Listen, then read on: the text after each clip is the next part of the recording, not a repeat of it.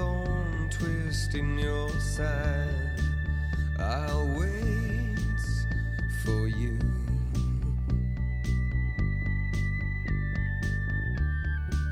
Sleight of hand and twist of fate. On a bed of nails, she makes me wait. And I wait without you.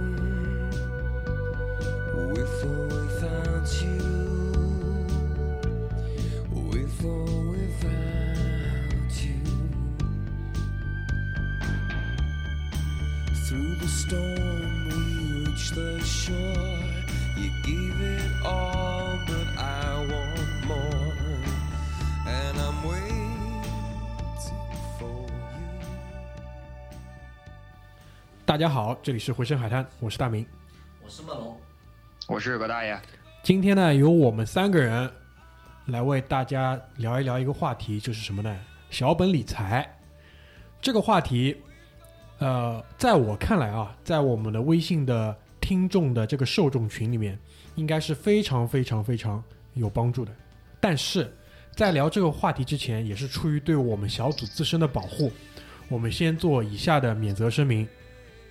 先签个免责协议。对，就是在我们这期节目里面之后，我们讨论的任何关于理财方面的概念的界定、理财方式的推荐，以及我们对于比如说呃这个金额的划分，都只是我们自己的一个判断，而且我们不做任何的。怎么说？就是像你的推荐，我们只是去陈述这个客观事实，就是把我们理解的、我把我们看到的、经历到的说出来。对如果任何人，你们因为听了这个节目，去改变你的投资策略，或者是怎么样的，产生好的收益，请你多打点打赏给我们。如果产生了不好的负增长，与我们一概无关，好吧？一概无关。这个非常非常明确的声明啊，因为本身其实我们节目也是希望能够做到这个生活服务类的一个推荐的。那当然包括其实我们自己小组里面成员也会对于小本理财如何去理，咱们都在这个同样的年龄层次，所以想用这种讨论的一个方式来互相的去了解一下这个情况。所以仅仅作为一个参考，不作为一个推荐，不作为一个引导的一个方式，请听众朋友还是以自己作为一个决定的一个明确的一个主导啊。对对，我觉得这个这个这个免责声明一定要详细说清楚，就是我们只做讨论，就像大明说的，我们只做讨论，然后不做任何呃细致的推荐。完了之后，也是生活服务类的一种方式，一种形式吧。但是有本事出来这做这个节目，说明还是有思考的，这点你们要认可，对吧？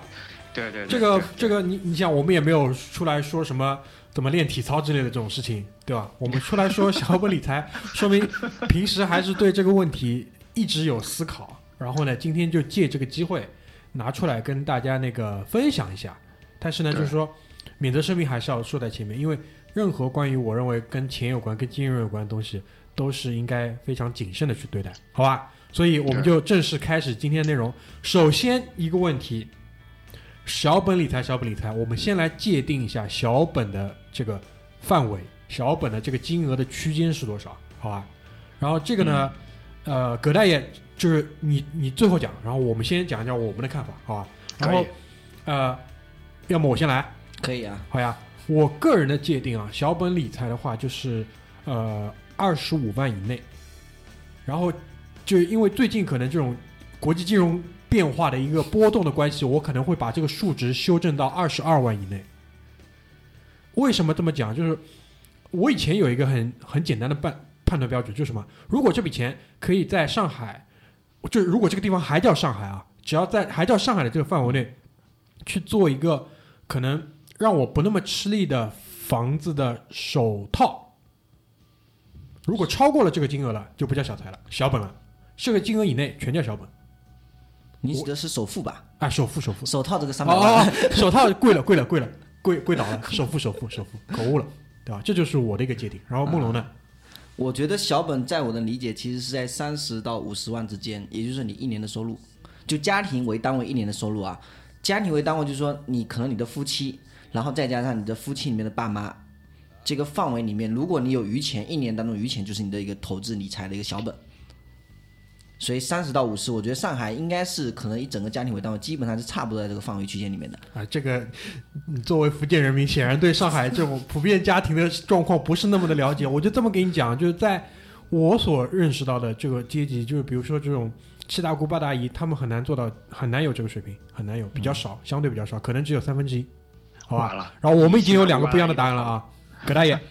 你七大姑八大姨都好拉上海人民的后腿啊！年年上海平均工资也是全国最高，家庭年收入也是全国最高，是吧？你七大姑八大姨好拉全国后腿啊！对啊对啊，你想按照梦龙这个三十到五十万，我看了看，真的可能只有三分之一达得到。呃，是这样，我我个人的界定啊，我觉得就是 我处在你们两个的中间，我刚刚够着这个梦龙的下下限，但是我我的上限呢要比大明稍微高那么一些，啊、我觉得小本是纯自由使用资金，就是也可以叫可支配收入，也可以什么，但是梦龙的意思就是说家庭收入完了之后拿出来的钱。我的意思就是说，你家庭收入、纯收入到到你口袋里之后，有这么多钱，而不是说你把所有的必要开支开刨出去之后。所以说，你的纯收入大概在这个二十五到三十之间的话，就是你手里可支配的这些钱叫小本。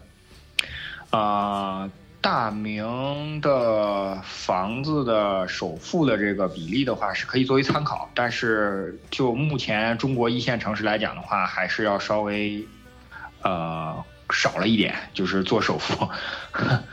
然后呃整体上来讲，我觉得我不太认同那个呃就是呃怎么说，就是小本就是那句话怎么说来着啊？就是你不理财，财不理你。我觉得其实小本也有理财的意义，这是我的观点。那我们先为为小本这个概念下个定义吧，就综合一下我们嗯三个人的那个提出来的这个区间的话，差不多就三十万，三十万，对，差不多吧？大家都认可吧？中间值三十，就30中位数，中位数差不多是三十吧？三十嗯三十，好吧？那三十以内差不多啊？是的，就我们就有讨论的事情，就是三十以内、三十万以内的理财这个事情，我们先把它在《回声海滩》这个节目，我们这期节目里面先把它定义成小本理财。这点大家达成共识之后，我们开始做这个讨论。那葛大爷前面已经是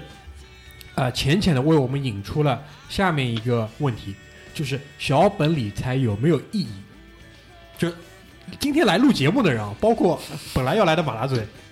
我相信都是认为有意义的。马大嘴因为前面那个马大嘴是说没有意义的，啊，马大嘴说没有意义，马大嘴在那边跟居里站在一起是没有意义的。对，那我们马大嘴和居里是一个观点。我们是我们缺少了一个样本，很很可惜啊。马大嘴最近那个受那个雾霾空气的影响，上呼吸呼吸道那个几乎崩溃，然后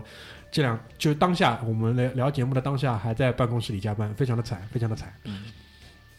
那应该就是这样吧，就是除了苏北地区以外的人民都认为 小本理财是有意义的了，地图炮，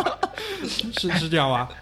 对对对，那个就是我的观点是肯定是有意义的，对吧？嗯那我们最终可能会在节目的结尾去给这个意义做一个定义。在这里呢，我们先不这么早的去说，但是我肯定认为是有意义的。梦龙，你觉得呢？我因为本身自己已经在做一些这种小小理财的，不管是对跟错、赚跟亏啊，但是还是在理的，是有需要的。是有这个需要在那里的。你看，有必要，有需要。葛大爷呢？呃，因为我本身呃对这方面可能稍微有所关注，呃，但是我本人并不热衷于做这些事情。啊、这个就要呃讲，就是我认为它确实是非常有意义，但是具体来讲的话，也要分个人了。可能有些人觉得就是花费了那些时间、金钱、精力，就比如像大啊、马大嘴啊，或者是居里这样的，就觉得好像花费了那些精力之后得到的可能不是特别多。但整体上来讲，我是中间偏向梦龙这边，就是我觉得还是有必要的。那但是可能你说呃，你先讲完，你先讲完，我补充一下。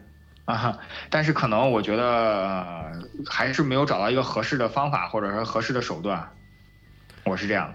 那这一点我就把话说的再明一点，谁他妈没事喜欢去研究那个东西啊？对吧？还不是给生活逼的嘛？对 你像我们这种人，没事喜欢讨论点艺术的东西的呀。老是谈钱，我也叫没办法了，对不啦？这个这个，我觉得是这样的，就是那，但是我可以很明确的告诉你，我认识有这么一帮人，他们就是喜欢操盘的，他们就是把啊这个作为一个乐趣，作为一个游戏去研究的。那对，我因为我不是他们，我不能说赚钱这个事情这个理由在他们去喜欢做操盘的这件事情当中的成分有多少，但是我可以很明确的区分，就是我跟他的区别在哪里，就是我没有他们这么对于操盘这个事情，或者是操作一个资本去运作去赚钱这个事情来的这么有兴趣，他们是在从中有得到快乐的，可能赚钱是一个结果，但是这个目的本身我们是有所不同的。就这这一点，可能葛大爷，你是不是跟我是就观点是类似的？嗯，对，因为呃之前有学过这些方面的东西嘛，所以说啊、我也认识很多，就像你你认识的那些朋友一样，就是他们嗯确实是能从这些这些东西中间找到一些乐趣，啊、不能说一些乐趣，应该是很多乐趣。真的是很就多乐趣是，对对对，就是，但是这个乐趣的刺激根源可能不再是钱，对对对，对，就是他们，如果你呃，其实真正怎么说，你真如果真正从钱来找着这个刺激或者说乐趣的话，你会很痛苦。就是你每天接触到的东西都是乐趣、开心、爽，然后你上下完班之后就无尽的失落，就好比说你就，对吧？呃，你身边上你上班的地方全都是漂亮的美女，每天都只穿比基尼，然后你可以随便摸，然后你就会发现，没过一个星期，你要么精尽人亡，对吧？你要么就对女性失去兴致。这个这个东西你一直刺激你的话，就会产生这个效果。这个就是我身边啊，一群人是操盘手，还有一群人是什么呢？就是他们不断的去那个认识女性，他可能就是去就怎么讲，去跟他们撩拨，不是为了 fuck，这个也很奇怪。就是这两群人是让我很头疼的。就平时我是不太跟他们有交集，但可能有时候是工作上或者什么样，就是必须要有这个呃沟通吧。那很很正常的，就是茶余饭后就会聊这个事情。那操盘的那帮人呢，基本上是我的同学，同学居多，就以前同学特别喜欢操盘聊这个事情。然后另外一群人呢，就是特别喜欢去认识新的女性，但很多时候他们只是享受这个追逐的过程。嗯，所以这两者就是被你这么一讲，我突然想到了这两群人可能在某种角度上来讲是有一些共性的。嗯，那我们已经把小本的这个范围、金额范围给确定下来了，然后我们也很明确的，就是在我们几个人当中也觉得小本理财是非常有必要的。那很快我们是不是就可以来聊一聊，就是具体的操作的办法？这可能也是我们的听众就是最最最最想听我们讲的部分，对吧？嗯，因为打开这期节目可以听到十十五分钟左右还没有关掉的，可能就是在等这个东西嘛，对不对？因为在我们群里啊，马大嘴和居里一般就是持一个观点，就是小本理什么财了，小本就不要理了，买房呀。对，吧当然我，我是绝对认可这个观点的。对，对，但凡我认为就是，如果我拥有了一笔资金，特别是在现在这个当下，是超过可能我们前面讲三十万的，我可能第一个想的就是什么，哪里的房价还是我可以承受的，嗯对，对吧？可能在政策的角度上来讲，嗯政策的哪一个没有被明确标注不行的地方，我还可以去钻一钻的，对吧？但是现现在在没有这个条件的基础上，可能更多的还是要想一想小本理财，或者说我已经上车了，已经买了房了，那现在后续的我的跟进的方案就是要去小本理财。那现在来说，有哪些方案可能是就我们这些人是可以接触得到的，而且是宪法上明确写着可以这么操作的。哦，宪法上没写不可以这么操作，应该这样讲，反过来讲，对吧？对，我们可以去弄一弄的有哪些？所以我们就来聊一聊的。其实像刚刚大明所说的，如果在你所居住的城市，可能你的小本难以去支付一个首付或者购买一个整套的房子，你去选择其他城市，它也是一个理财一个方法，啊，这个它也是一个理财一个方法之一嘛。对，对比如说马大嘴，对吧？啊，对的对的，有在其他很多城市拥有这个房子，最终可能到上海了之后又再买一个大的。那从我自己的一个身边的角度来讲的话，如果我的小本理财，其实我实现下来有，呃，一个是股票，另外一个是基金，然后第三个的话可能会选择一些，因为我老丈人在搞那个呃邮票的，所以会有邮票的一个投资。啊，这个好像有点意思啊，就是艺术品嘛，艺术哎，对，就是划在那个艺术品买卖的范畴当中。对，但这种也是属于小本的一个投资嘛，因为它的整个成本并不会支出于太大，你还是可以承受得起。但对于价值，因为大家都知道那个猴票嘛，我们第一个的猴票涨的有翻了很多很多倍嘛，从原来八分嗯翻到一万嘛，所以从包括之前我们的一个龙票啊什么的，其实还是会有一定的一个价值潜在的，只要你的时间拉的够长，它还是有一些意义的。然后另外一些的话，其实呃小本的一个投资的话，包括我们其实身边里面也有一些呃关于那个外汇。我那个公司的同事啊，前两天还跟我说你要去买美元美买美元，现在从他跟我说是六点六，现在已经是六点九了。其实这个比例也蛮大的。如果你跟正常来讲的银行里面的一个利率的话，或者是某一个银行里面的商业的一个活期的话，比例还是很可观很可观，而且是风险几乎是等于没有的。嗯，也也也也有的，也有的，就是因为可能那个关于买美元这一点，我先不不是我我我先不评价别的，就是关于买美元这一点，就很多人就有这种幻觉，就觉得好像啊、美元要升值，然后人民币要贬值，所以说就赶紧去换美元。可是呃是这样的，梦龙，你要你要这么想，你是从六点六。基本上是从其实可以从六点五开始啊，从六点五一直到六点九，这中间差不多呃涨了，这是零点四。呃，你换美元，首先在中国就是最开始的时候是没有限制，呃每每天每日有有限制，然后但是后来就变成了整个每个人有限制。那段时间就是呃广州、深圳、上海、北京的这个黑市换美元就是美元荒。那这个一个是就是说你有多少钱去换，这是第一个问题。第二个问题就是你换到了之后，这个东西对你来说有意义有多大？你只是为了货币的保值吗？那你要知道，你如果是货币的保值的话，两个从本质意义上来讲，美元和人民币不都是纸吗？对吧？美元可能相对于人民币来讲在升值，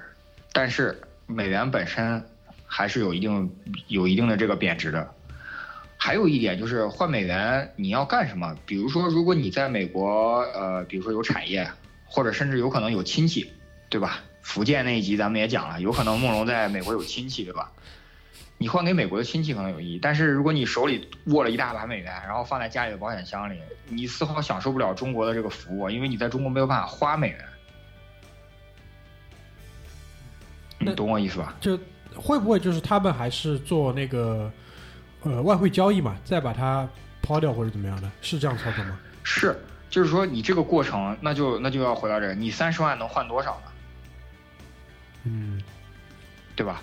然后你还要你你如果像梦龙这种，如果路子野的话，其实是找地下钱 地下钱庄比较合适。撸子野，肯定是路子野的呀。那他他路子野他什么时候给你讲过正规路子了？对对对，我就觉得嘛，路子野的话，因为福建那边以做这个，福建和广东那边是以做这个发家的嘛。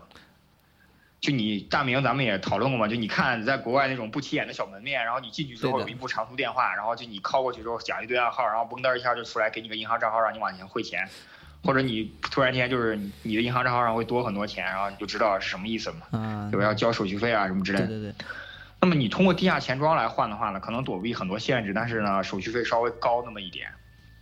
你通过本身官方来换的话呢，本来中国呃中国银行包括其他银行，它本身自身的这个外汇交易部门就会压制一部分这个，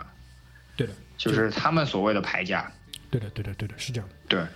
那么你除了牌价这个，它中间它它那个交易的会有一个差价之外呢，本身你还要再去交一笔手续费。这样就显显得可能没有这么的，就从那个小本理财的那个希望赚点钱的这个目的来讲，可能效率不是那么高。对，而且就是说，我们讲的这个小本理财呢，实际上你不可能说一这所有的这个小本的区间范围内的所有资金全都换成美元，对吧？啊，那是那是这个不现实。是，那么所以说，我就觉得有时候在微博上有人各种分享自己换美元的经历，我觉得是这样的，就是除非你在上海有一套一百四十四平米的房子，别管在哪，你卖掉了，然后里面一半的钱去换美元，可能还比较值。嗯，这基数一定要足够大。对，如果你只是简简单单的一个小额的去换的话呢，实际上你折腾的时间和精力呢，远远不如，呃，考虑考虑其他的事情。但是啊，就是换外汇这个事情呢，呃，这一点我是被我妈影响的。我妈一直会在，比如说某一个币种比就历史上可能看来比较低的时候呢，去买进一点，但她每次呢可能买的不多，差不多就是一家人去那里旅游大概要用的那金额。于是呢，我们就会在可能接下来这段时间里，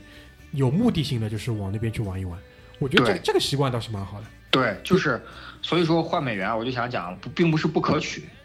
而是像大明家里这样的处理方式是最好的。就是这个你拿到手里的这些印出来的纸的最终目的是什么？你要明白，就是你挣的这些钱，你最终是要换成你相应你想要享受的东西，对吧？你一个月挣那么多钱，你想换个 iPhone、买部车、换套房，这些都是你要去换换成相应的服务。所以说，如果你在比如说，可能在二零一五年年头的时候，你可能你很有眼光，看好了，比如说未来的这未来的十二个月之内，美元会大升值，那么你就会把手里的一部分钱呢换成美元，你在那个时候换呢，那个还很低，然后你换好了之后呢，你在未来的十二个月或者是十六个月甚至十八个月里面，你有计划去美国享受相应的服务，那实际上这个时候呢，你不但省去了这些什么。交易手续费啊什么之类的，同时你还有机会把这些货币实现了真正的价值。对，我觉得这个就比较好。就我妈一个比较成功的一手，就是澳币差不多四点五吧，我记得。澳币四点五的时候，她大概就买了，然后那个时候买的还挺多，然后基本上就可以等到她退休的时候去那边玩个差不多，就护照应该是三个月的那个滞留期吧，嗯。差不多啊。嗯因为她有个闺蜜在那里，就是真的是就是从小到大的闺蜜，然后那闺蜜差不多是在九十年代的时候去的嘛，现在已经是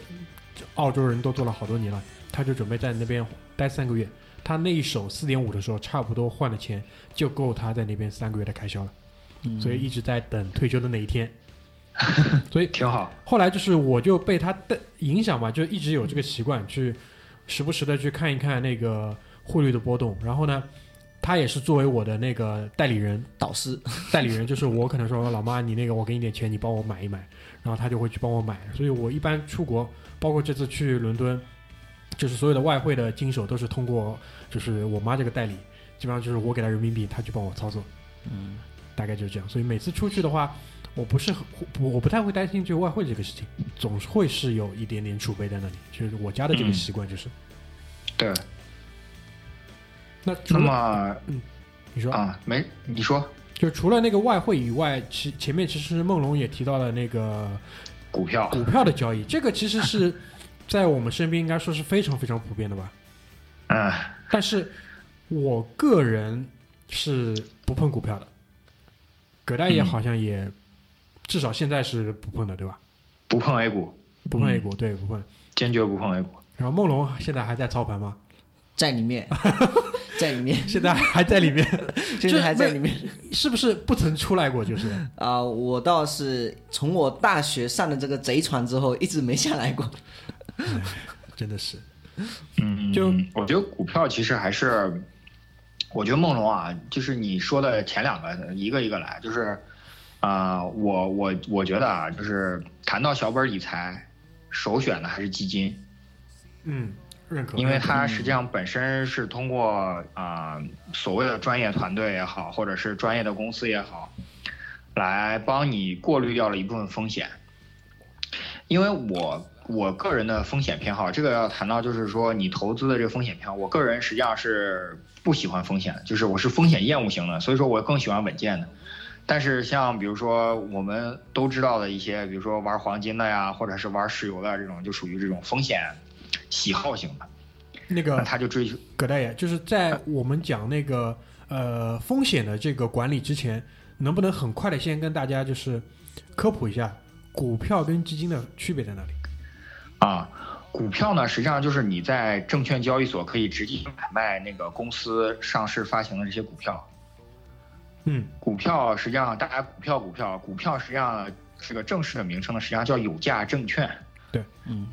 对，那么基金呢，实际上是有一帮啊、你实际上是购买的是基金公司的发行的基金产品，按照这个固定金额发行的产品，一般都是一块钱一份。然后他将这个钱汇到一个池子里之后，他通过这个池子去购买各种各样的投资产品，啊、基金的类型可以说是各种各样都有，有纯投资股票的，有纯炒期货的，也有纯做国债的。那么基金公司本身呢，就是帮散户过滤掉了一些风险，因为这就是基金和股票的一个直观的感、直观的区别。对，因为公司不会想去亏嘛，对吧？对很简单的。然后啊呃，紧接着你前面讲的风险的那个话题继续下去啊。我们之前提到嘛，啊我身边那帮喜欢操盘的人，这帮人肯定是属于葛大爷讲的，就是风险喜好型。对对，就是这些人，如果说啊，就我跟他们一起去伦敦的话，肯定也是愿意进赌场的那些人。我猜啊，应该应该是符合他们的一贯的这种就是做做做派的。对，就请给大家继续讲下去吧，就是关于那个风险。呃，我觉得大明分析他那帮朋友的话，如果你那帮朋友都是非常非常喜欢这个事情的话，那他一定是个赌徒。就是啊、他们对于这个风险的爱好，一定是觉得风，就是他希望收益大，所以说他能承受更大的风险。是但是小本理财的话呢来讲，我觉得我个人认为啊，还是应该风险稍微厌恶一些，就是谨慎一些。那嗯，我跟你的观点是一样的。对，那么股票呢本身，股票本身实际上风险是远远超过基金的，但是在中国股市，两者基本上是没有任何差别的。对，因为啊、呃如果大家比较留留意这个财经圈的话，应该知道，就是在今年三啊二月到五月的这个过山车式的 A 股的时候呢，啊、一向以稳健著称的基金公司呢，实际上爆仓的这个比例一点也不比那些配资的散户少。嗯，所以说那个时候呢，就也有一些朋友来问我，就说说啊，这个怎么办啊？我说，嗯，你既然上了这个车，那他冲下大桥的时候，你一定是在里面的，你不可能拿个降落伞跳出去，对不对？所以说，这个梦龙上了这个贼船之后很难下来，也是个道理。但是有没有一个合适的方式呢？肯定是有的。那么具体来讲呢，就是你要去详细的去了解，并且非常关注这方面的事情。就是你真的要时时刻刻去看，才可以。但是不是所有人的工作方式都能做到这一点的。是的，所以说有很多公司就是禁止员工上 上班看股票，这这这个也是对对，这一点啊，我想稍微的就是插一句，就嗯我们在说的小本理财这个事情，这个金额是撇掉了，就是你可能作为一些应急的金额储备在那里以外的部分。对但是我认识的很多人呢，他们所谓的小本理财就是一家一档，就是他们可以操控，就现在可以操作的现金全部在里面。嗯这一点我觉得我们在开头可能忽略了，现在就是在办当中的时候，我觉得还有有必要跟大家先说一说的。还是有的，肯定是有的。对，就是你、我们在说的是什么？就是去掉了你一些为你可能你可以预知的风险，或者你不预知的风险，你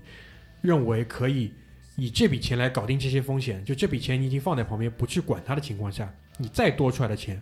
在这边操作，这叫小本理财。对。那么呃，我觉得就是股票的话呢，如果梦龙是老手，比如说呃，其实我我个人倒觉得啊，就是呃，这东西没有什么专业不专业，就是你大明那帮操盘手可能就是干这个的，所以说他有经验，但很有可能，比如说有些人就天生就很很敏感或者很很有感觉，他有可能在企业做一个财务，但是他对于这方面很了解的话，也是可以去做的。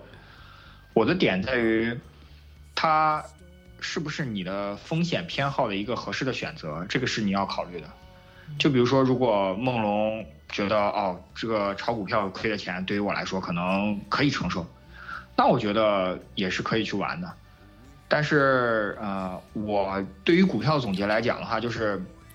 有一家特别知名的上海总部在上海的证券公司，曾经在啊、这个某土豪聚集的省份的中心城市开了一家开了开一一届宣讲会。然后他就分析说，中国股市还能再火十年到二十年，因为中国股市有一个非常大的红利，是任何市场都不具备的，叫散户红利。嗯就有这么多散户，对，所以说就是散户的操作啊，各个方面啊什么之类的，一定是比不上机构的。所以说这个就是也给大家提个醒，就是如果你真的要选股票作为理财方式的话，你要明白你对抗的不只是啊、某个人或者某几个人，你对抗的是整个市场也好，或者说整个这种呃股票市场、金融系统也好，是都都会有的。所以说，我觉得这个可能对于一些上班族来讲会比较头疼。这个我倒非常同意葛大爷，因为如果你真的要选为股票作为一个主要的一个理财方式的话，第一个啊，你得看得懂这个线图吧，你得知道什么是涨，什么是跌吧，你得知道它的限制的一个度在哪里的。因为有时候我们其实大部分来讲，很多人理财的就选择股票的话，大部分人来讲说哦，我来靠有消息面，今天有哪个大省给我放了一个消息，这个股会涨，我跟风跟进去了。结果就有可能就像我们葛大爷所说的，就是你跟着某一个金融大亨在那里去对抗，你只是接着他的盘而已。所以你要去选择做股票的话，首先第一个，你因为在做股票注册账户的时候，他应该会帮你去分析你自己属于你的一个类型的一个特定的一个投资者。当你去选定你自己一个特定投资者，你就意味着你要了解这当中的风险是得是多少你能够接受的，因为否则的话，这个可能就会影响你的生活、你的工作、你任何在每天当中的一个情绪，它都是息息相关的。对，呃，前面那个葛大爷讲到，就是我身边这群人嘛，是不是可能在机构里从事这方面的工作？呃，我说一下，其实没有一个是的，但是我观察他们这么多年下来，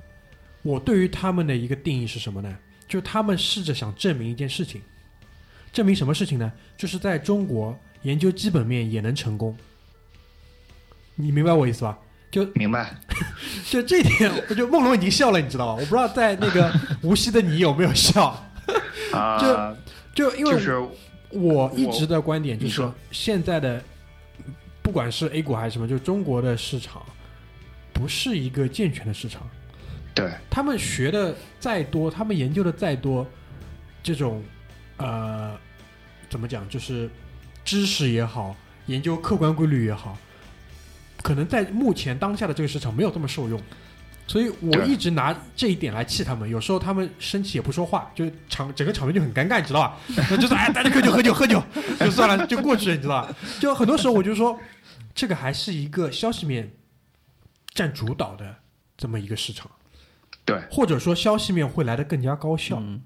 对这个时候你就很尴尬，你知道吧？对，这些人如果说他们有消息面的话，他们还会不会去做基本面呢？这个问题一下子就把你放到这个十字路口，你就真的很尴尬，你知道吧？对你就退不下来了。所以呢，其实我很认同一点，就是什么？给大家讲的，你是不是真的有这么多的时间去研究这些东西？在我身边有一个操作消息面的，啊不，操作那个基本面的这么一个炒股者，是我的爷爷。就他是从中国市场有股票这个东西出来，就一直玩到现在，至今对他还在用电话交易的方式进行股票的操作，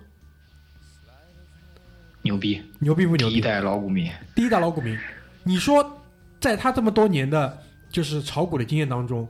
有没有信过消息面？那肯定是有的，对吧？包括嗯至今，他都每天为消息面的这方面的这个呃资源打开的他他的窗口，就是我的两个娘娘，就是两个姑姑。但是他他他会他会不断的吸收这方面的信息，没有问题，他听。他不是那种说我那个就是做基本面，我不听消息面，他他他都听。但是他是真正去研究基本面的人。我举个例子，他会真正的去研究他买的这个股票这个公司是做什么的，他的财政情况是什么样子。虽然说作为他这样一个可能连互联网都不是这么能够操作的人来说，你去研究基本面真的太难太难。但是他一直坚持在做这个事情，这是我觉得非常非常屌的一点。对，我可以跟你们分享一下他前两年，可能可能快十年了，因为我现在不已经不跟他在一起生活，所以说，呃，关于这方面的信息把握的不是这么的全面。最早的时候，他看一个股票是叫那个，呃，现在应该叫潍柴动力，哦，潍柴动力，对，梦龙应该知道这个这个股票，对吧？？嗯嗯，很早很早，那个时候还好像还不叫什么潍柴动力，是什么？他就研究这个东西，试着从各个方面，是是甚至去就是说去打电话去那个是山东的那个公司对吧？应该是，是做机械的。哎，对，山东是山东对吧？就是打电话去那边从这种从旁敲侧击去研究，因为退休工人嘛，他也没有什么事情，但是他以前是运作过一家企业的，所以他可以从很多，比如说他的经验当中的一些小问题试试着做判断。后来这两年他又那个看了一个，以前是叫振华港机，现在应该叫振华重工，振华重工，对吧？我操，这个是个这个你爷爷有眼光，就这些年，我不管他输赢怎么样，就他现在有时候我去去他，因为他现在跟我父母住一起，我父母为了照顾他，就是所以就是我们那个在去年也有置购了一套房产嘛，所以我去看他的时候，他永远不跟我谈。就是我的工作或者什么样子，因为他知道，他知道你现在赚多少，他就知大概知道你在做些什么了嘛。他会跟我说，我现在整个收益情况是怎么样，就我现在还还差多少？以前就过往的几年，他会跟我说，我现在这两年还差多少？因为他一直是属于在亏的这个阶段的嘛。然后嗯，这次去牛了，屌了，中了个新股，哇塞，全部搬回来。然后今年一月一号，请整个大家族吃饭，饭店全部订好，就中了个新股，全搬回来。所以，就对于他这样的人来说，我认为这又不是小本理财了。就我们如果单讲股票来说，嗯，这是他就生活的一部分。精神，这是他生活的一部分就。这一点，我觉得就是这个研究基本面的同志，我是打心底里就是认可的。但是你也我前面也提到了，用电话操作，很少的通过互联网去得到信息，已经证明了这是一个被淘汰的一个可能玩家。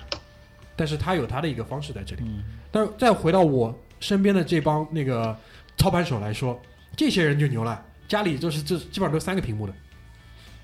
嗯你知道吧？都是三个屏幕。这些人当中有没有做得好的？有的，有的，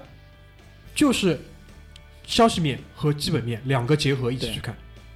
但是就像葛大爷讲的，这个时间上花下去，这是你不能接受的。如果你有一份正常工作，你基本上做不了这个东西。对，如果我们还是回到这个小本理财上面，嗯。我们小本理财讲的就是，你本身有一份正经的工作，嗯，它支持你的主要的经济来源，你并不是以什么炒股这种交易作为生存的这个，然后你的正经工作有一些富余的钱，所以说这就要引出来，我觉得梦龙做的这个基金可能是小本理财比较好的。对，然后那个我能不能最后再讲一点点，就是为那个有价债券、为股票做一个结尾，好吧？嗯就是因为我们今天讨论的是小本理财，所以我还是想回到这个点上来，对股票做一个最后的收尾是什么呢？就是如果你的身边含照量足够高且足够靠谱的话，你完全可以去操作消息面，完全可以，而且欢迎你们跟我们分享，对吧？因为据我所知，很多的消息面的那个渠道大致分这样几种，一一种呢是就相关机构，就是直接在这个资本市场、金融市场里操作的机构，它是有一部分的渠道。二来呢就是政策面的，政策面的消息我，我相信你们也听说过很多，比如说什么领导开会开到一半集体上厕所，对吧？都在厕所里往外打电话，这个就是我最最粗浅的对于消息面的理解。还有一种，还有一种可能就是真的是相关企业，但相关企业这个其实是宪法里是有有有明确的那个说法的。类目消息，对，你们在操作这个时候呢，相对来说就是回声海苔提给你提个醒，当心一点，好吧，当心一点。就是如果说你在这三个渠道里面真的是有足够的含教量，足够的靠谱的话，你做小本理财是可以的，真的是可以的，好吧？就做两笔就变成大本理财了。对，而且很容易做成大大本理财。这个时候，我觉得一个人对于自我的认知就再次体现的非常重要。这个时候你要非常的清醒的认识，我还是一个消息面的屌丝，千万不要认为自己是操盘手，自己是大牛，这一点很重要，好吧？对，那个我的我的分享就结束了，然后我们就讲一讲那个基金吧，还是说那个咱们先进首歌休息一下，再讲一下基金。嗯，这首歌行行行那那个歇一口，大家那个泡点水，好吧？回头我们来说一说那个泡点茶。泡点茶，说说基金的事情，好吧？好，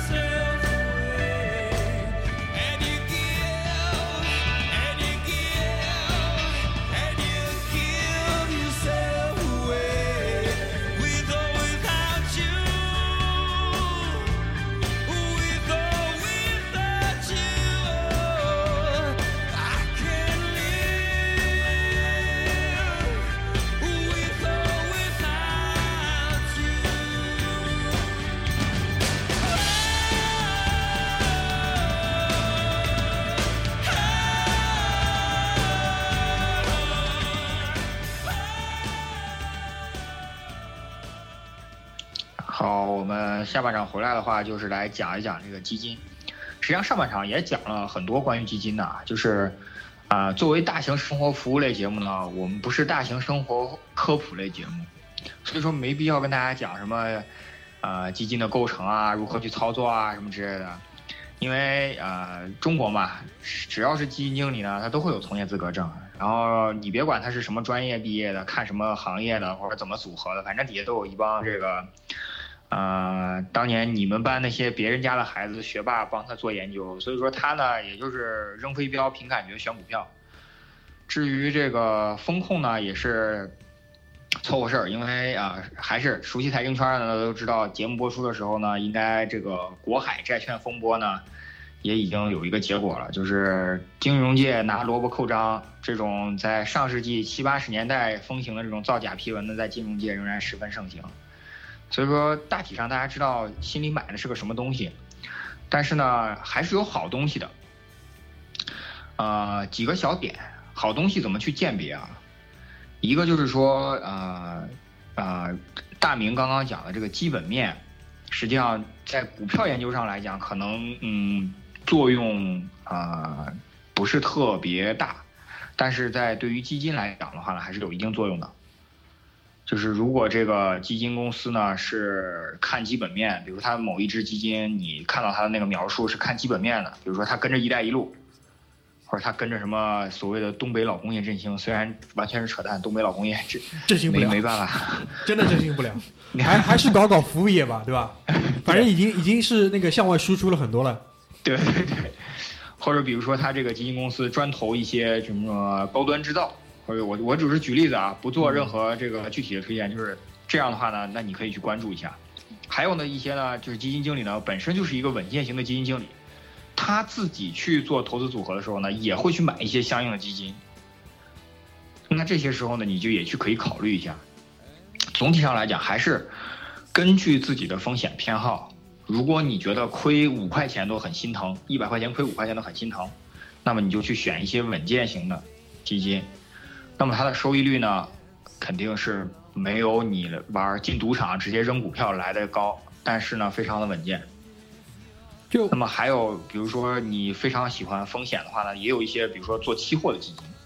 哦，对那么这个对，就是他替你去赌，等于是，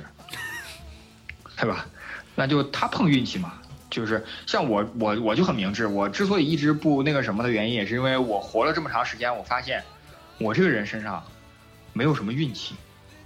所以说呢，我一般不敢去玩这些东西，我也不想去玩这些东西。就是这玩这些东西给你带不来任何快感，因为对于我来说，永远都是失落感。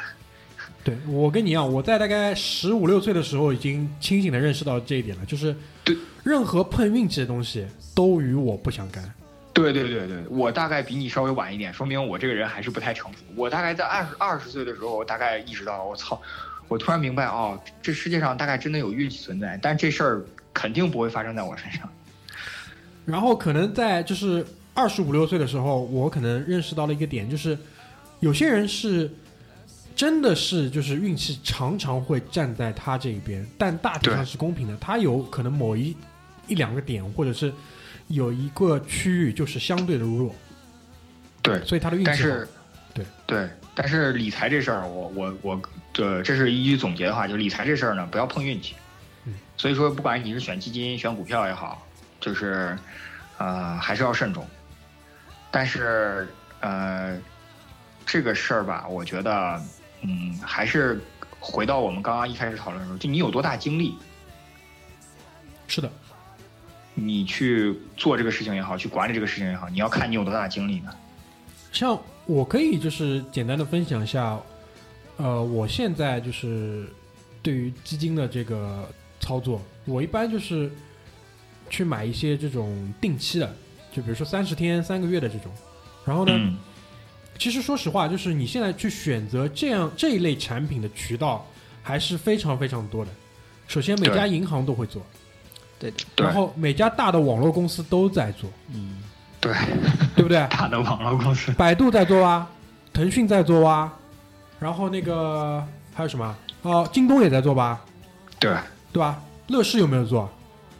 乐视好像好像有，乐视之前是准备跟山山西那边谈，对吧？对，哎好他要像是建在山西建民营银行，对，阿里也有，就这种产品呢，其实非常的无脑，因为它的那个收益率就放在那里。唯一可能你要去看一看的，就是一个是期限的问题，二来呢就是说你自己做配比的时候看一看那个平台上也去做一个组合，对吧？不要全压一个平台，哪怕有时候 A P P 坏了你都挺烦的。对吧？对，所以就我还是属于这种比较就是粗粗放的一个投资的那个方式。对，其实大明讲的这些呢，已经已经过渡到了我们一接下来要讲的，就是很多的这种第三方理财。所谓的这种第三方理财呢，就是最出名的了，就是全国人民已经都知道，叫易租宝。啊，对，那出了事儿的，对吧？当然了，在上海呢，还有一家也很出名的，叫做这个呃中进合伙人。中进合伙人，对的，对，然后还有一家更出名的呢，叫金鹿财行，就是郎咸平快鹿快鹿投资金鹿财行，郎咸平儿子，这些呢实际上都是第三方理财，也是我们今天要讨论小本理财的另外一个重点，就是大家不要上这些理财平台的陷阱。作为一个负责任的大型生活服务类节目里边的负责任的主播，我可以明确的告诉你，这些就是骗局，我就是明确的黑你们。你们如果有员工听到的话呢，请尽管来找我，对吧？我就是黑你们。啊、说一说这些理财平台的运作方式。啊、这个之前居里跟大明在有一期节目里边已经讨论过了，就是那种你突然看到一个项目，然后可能什么你大明好像原话什么张大妈卖水产的，然后他需要借贷，然后你他他有可能是做一个项目，比如说融资多少多少钱，然后答应多少多少收益率，但实际上这些都是庞氏骗局，就是啊、借你的钱，然后花给他自己，但是借别人的钱还给你，就是这样的。这种第三方的投资平台呢，很说实话有正规的，但是比例不超过百分之四十，绝大多数来讲呢还是骗。那就是如何去有没有一个办法可以去区分他们、辨别他们？有，对，有，这是呃，这就没有什么任没有任何学术方面的这个标准什么之类，仅以我个人的生活经验来讲，就是刚刚咱们开篇的时候，呃，节目准备的时候聊到的，就是这个通过收益率。啊、我我不知道你们俩对于这个现实生活中的这个收益率的这个概念，或者说市场上的这种收益率的概念，有没有一个大体上的了解？呃，我的了解啊，嗯就是比如说啊，如果是银行的话，这种基本的一个投资理财的话，可能在百分之六。然后夸张一点啊，因为福建的话就有很多种民间的借贷方式，啊、一般性你现在去放的话就，啊一点三，就一点三分，然后高的话可以冲到一点五，所以我觉得如果是再高于一点五，就百分之十五的收益率的话，我觉得就是可能是有问题的。嗯，对，然大明后我看的话，基本上我是如果是三十天，不是三个月以下吧？哦，六个月以下，六个月以下的话，差不多我看的就是不会超过百分之七的六。嗯，然后是如果是十二个月，包括二十四个月的话，基本上八跟九，对这是我的一个观察。嗯，这个还是要感谢梦龙同学这个野路子的消息啊，跟我正好能对上。就是，呃，由于本人之前的这个工作经验的关系呢，就是你大概能知道啊，就是梦龙说的没有错，就是百分之十五是一个警戒线，就是啊、民间就是那种颠刀拿枪催的高利贷的这个利息，只要他还想继续做这门生意，基本上都在这个都在百分之十五左右。如果他的高利贷敢放到百分之三十，那第一件事情不是别的黑社会来找他，而是公安局来找他。那么百分之十五呢，实际上并不是说是黑社会或者高利贷，而是百分之十五是民间行为的资金运行的这个利率的上限。嗯，就是哪怕他去做黑砖窑，或者是去做一些灰色地带的事情，他上限真的是到这个地方已经很高很高了。所以说，如果有有任何一个理财产品告诉你它，我我说的这个百分之十五是年化后的，嗯，对，年化的，对年化后的，如果他告诉你三个月就能达到百分之十五的话，请注意，很有可能你很投进去的钱是拿不回来的，对，很危险，你很有可能投进去的钱是拿不回来的。当年我老婆的同学在易租宝发出来的朋友圈，你知道夸张到什么程度吗？他敢喊一个月的收益率达到百分之九，就一个月三十天的收益达到三十天的收益率达到百分之九，这个很厉害。的，哦，这个厉害，这个厉害，而且不是年化的啊，对吧？不是年化，就是一个月。就是这么夸张。操，这他妈的，而且，就是那个快路也是，它最高的时候好像六十天还是九十天的话，它能够喊到百分之十三。嗯，那这个其实，所以这反过来再去讲嘛，就是说，呃，如果你但凡有一些基础的认识的话，你对于这种信息其实还是比较容易去把它辨别出来的，对。对吧？对，但是这个点在哪里呢？就是这可能又跟操盘手他们的一些作风有点像啊，就是他们有人明愿意赌，他们明明也知道这个事情就是我借了葛大爷的钱，然后去还给梦龙，这么样一个连环套，他们就去赌这个资金链什么时候断掉。有的，这种人也有的。对，就是那个中进的那个中进的那个办公楼就在环贸，然后中进破产的时候，那个所有人都在，就是很多人都在环贸楼底下赌围堵嘛，在办公楼那一侧围堵嘛。然后记者去采访的时候，这句话翻来覆去的在中国中国资本市场上出现过很多次，就是说我们也知道这是骗局，我们就看谁是最后一棒。我当时就觉得，我操，真的是，有时候觉得大明，我们运气不好，还真的是一件挺好的事儿，对吧？就是一般不去碰这些事情，因为很有可能 就是最后一棒就会不知道什么时候到。而且特别是如果你对于，比如说投资理财这个行业，不是每天去关注的人，你真的要非常小心，真的要非常小心。对，就是一个说了说回来，就是一个是利率，就是有呃收益率，不是利率，是收益率。梦龙其实给到的参考标准呢是现行，大家市场上都可以查到的。你去翻任何一个银行或者是啊、呃任何一个这个基金公司啊，注意是呃正规的基金公司来发售的这些产品呢，它的盈利率基本上都在梦龙说的那个范围之内。啊、就是通过这个收益率以外呢，还有一点就是你要去看它投资的产品，一定要描述的非常清楚。对，首先就是他必须明确他的投资标的是什么，不管是股票也好，基金也好，他甚至哪怕去可以告诉你说，我明确说我他妈去炒和田玉，也可以，他有胆说，就说明他有诚，他有诚诚实度。嗯，不要去像快路那种，就是什么去说呃投资什么叶问这种电影，然后完了他还写的不明不白，就是什么呃文化市场什么什么投资，作为有有潜力的什么什么呃投资人做的一些保障什么这这些都是港台的那种普通骗术，好吧？不要去相信这些，更不要相信什么易租宝这种的会。会告诉你说我们在那个东南亚有什么“一带一路”的银行啊，我们有什么地啊，还有就是包括巴铁那种的，对吧？我告诉你什么国家会有这种相应的项目，这些东西，它空口无凭的。嗯，你还是要去看真真正正他投资的标的，投资的一定要是你熟悉的标的。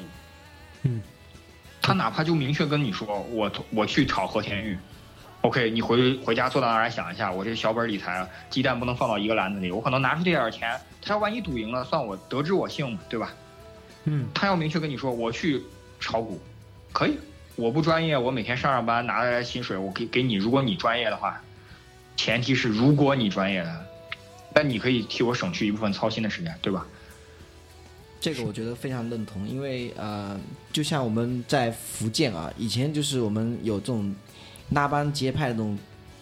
囤一些钱啊，就在一个股池，在一个池子里面，然后告诉你，我现在要去山西买一个煤矿，你愿不愿意跟我做？愿意做，我分多少股给你。然后呢，这个钱到那赚的时候再分利给你。最终呢，其实，在前面一波的话，有人是赚到了，真的是赚到了。但最后上车那些人，可能只是分了一点零点一给他了之后，钱全部亏掉。这个人还觉得他没骗我，只是这个生意亏了。煤炭关了而已，就真的已经到这种地步了，你知道吗？对，我觉得这其实梦龙讲的这些呢，就是非常非常重要的一个信息，就是你说到的东西，你一定要做到。至于市场给了你什么样的反馈，我们都可以理解，但你不能像易租宝那样，你直接上来就骗，对吧？你这个事情你不能这么做了，就是你。你比如说很多温州啊，或者是福建那边民间借贷，他明确就是说，我就去买这个企业，我就去投资这些方面。当然那些时候就不是小本理财，嗯，但是它都很明确。所以说小本理财最主要的，你要去买这些第三方理财的话，它还是一个信息的明，这透明度。为什么银行的这些理财产品，你总是说也收益率低啊，你看不上啊？为什么？它每一关每一个卡都设得非常严谨，它的信息披露非常的透明，它的操作手段等等这些方面，它可操作的余地太小了，所以说它给你一个正常的市场回报。嗯，这对于我跟大明这种风险厌恶者来讲的话，我完全可以接受，对吧？对。包括像我，我懒到就是我甚至我手里的余钱啊。我直接扔在这个余额宝啊，什么腾讯这种理财通啊这种啊，他给的你只是说白了就是一个银行的利率嘛，对吧？对对对，只是操作起来比银行方便点。对，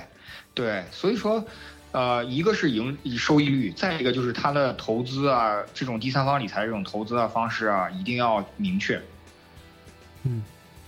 那那个节目也进入尾声了，就是能不能很快的，就是为我们的听众来说一说。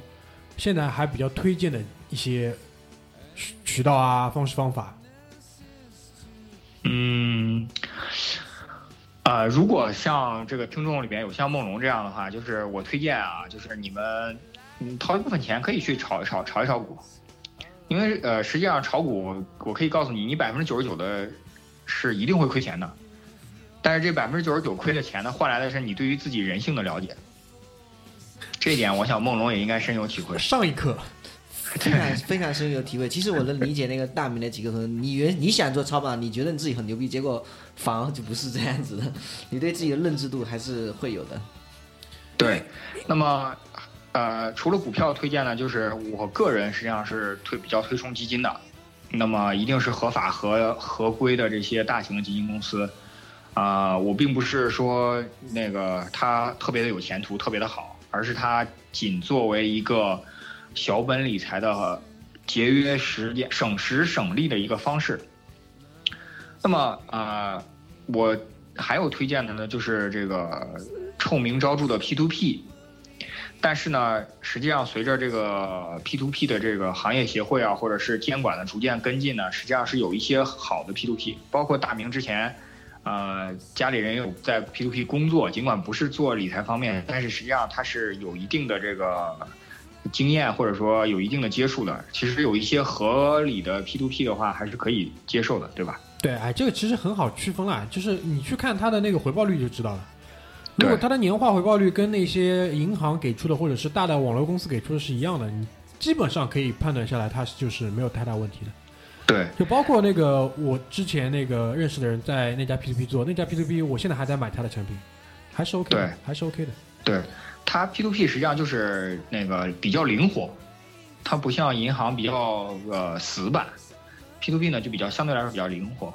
对，呃，另外就是比较推荐就是像呃梦龙的这种野路子，我个人是觉得 是非常好的一个选择，但个人是一定要只是痛恨没有野路子。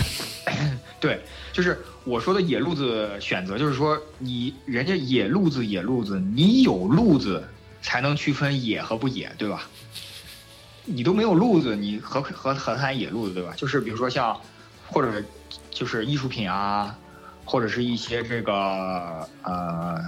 投呃小额的这种投资的机会啊，这种就很宽泛了。但是这种呢，也作为小本理财的一个辅助，就像梦龙采取的措施一样，它只是一个辅助，因为有这方面的资源。这个就跟这个倒不是说含照量，或者说这个你身边人的这种照能量，它是一种辅助，就很有可能像大明，我对于大明来讲，就是那个这个母亲的这个外汇经验，对吧？嗯，然后梦龙的话就是邮票经验，就是类似于这种的话，你也可以作为一种辅助，因为毕竟啊、身边这种熟识的人给你推荐的一些机会呢，远远比这些呃 P to P 也好啊，第三方理财也好，来的要那么可靠一些。是的，是这样的。归根结底呢来讲，金融问题呢，呃，在人性层面来讲，最主要的还是一个信任问题。嗯对，一个是信任问题的话呢，就可以解决很多问题。那么这个野路子呢，就是因为你信任，但是野路子呢，在我所推荐的这几个方式里面呢，风险也是最大的。啊，但是归根结底，仍然比易租宝你血本无归要好很多。是的，就是最最最最后啊，那个我想来讲一个观点啊，就是也也是包括我在那个录这个节目之前和葛大爷在那边讨论的一个点，就是什么呢？小本理财，它最终来说抵御的是什么？就我跟他不约而同的都说，这是抵御通货膨胀。嗯，对的，就包括梦龙现在就是，那我们没有对过答案，但是他也是认可这一点，所以就是我认为小本理财肯定是有这个必要性的，对吧？但是它可能最终，哪怕你操作的再好，它可以抵御的是通货膨胀，它可以可以给你带来的可能是就是你对于生活这种积极的态度，对，因为你会把它作为一个就是你对于你未来不可控或者是不可预知的风险的一种现在你可以去做的一个规避方法。规避的方法。对，与此配合的，我觉得啊我认为啊，就是你如果一个人很愿意在小本理财上去做一些研究或者怎么样的话，在工作当中他应该也是一个相对比较积极的人。对，因为这期节目最终我想给你给你们一个什么样的启示，就是说小本理财呢，可能我们说的再多，最终最终很客观也很悲观的来讲，可以给你抵御的就是一些通货膨胀的上的一些损失，更多的可能还是要靠你好好搬砖，对吧？因为，还是要好好搬砖。对于大笔大宗资金的操作，我们已经在另外一期节目里面，对吧？就是关于那个 中了彩票的完全解决方案里面，葛大已经给你了一个非常非常详尽的关于大宗资金的怎么操作。但是回到现实当中，关起门来，我们作为这一这么一个很温暖的节目，还是想给广大听众一个现实的，可能在这个圣诞节当中，就是来的比较贴切的一个提醒，就是什么？小本理财肯定是有必要的，对吧？你试着要去为自己的未来做一些打算，作为一些就是可能你力所能及的规避风险这么一个方式、方法、手段。但是更重要的，可能还是说你好好的努力的工作。但工作这个方面，因为又是一个太宽泛的一个概念，你为人打工，你勤勤恳恳的为其工作，然后得到一份报酬；还有一种是什么？你 take 所有的风险，自己豁出去干，做比大的。对，那就那就是另外一回事，对。但是我们今天讨论的毕竟是的小本理财嘛，对吧？小本理财。对，就是我也是觉得，我认同大明的这个观点，我也非常认同大明刚刚说的这句话，就是归根结底，我们是在讨论小本理财。至于你想来票大的，这个以后可以再讲，对吧？邀请梦龙给你讲点野路子。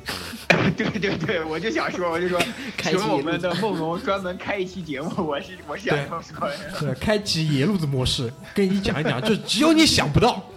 这个到时候可以邀请上我们的温州的阿九一起。哎，什么阿九啦、威少、梦龙，就跟你讲讲中国海洋民族的野路子，好吧？这个要么去加一加我们那个精子库，再加一期新的出来，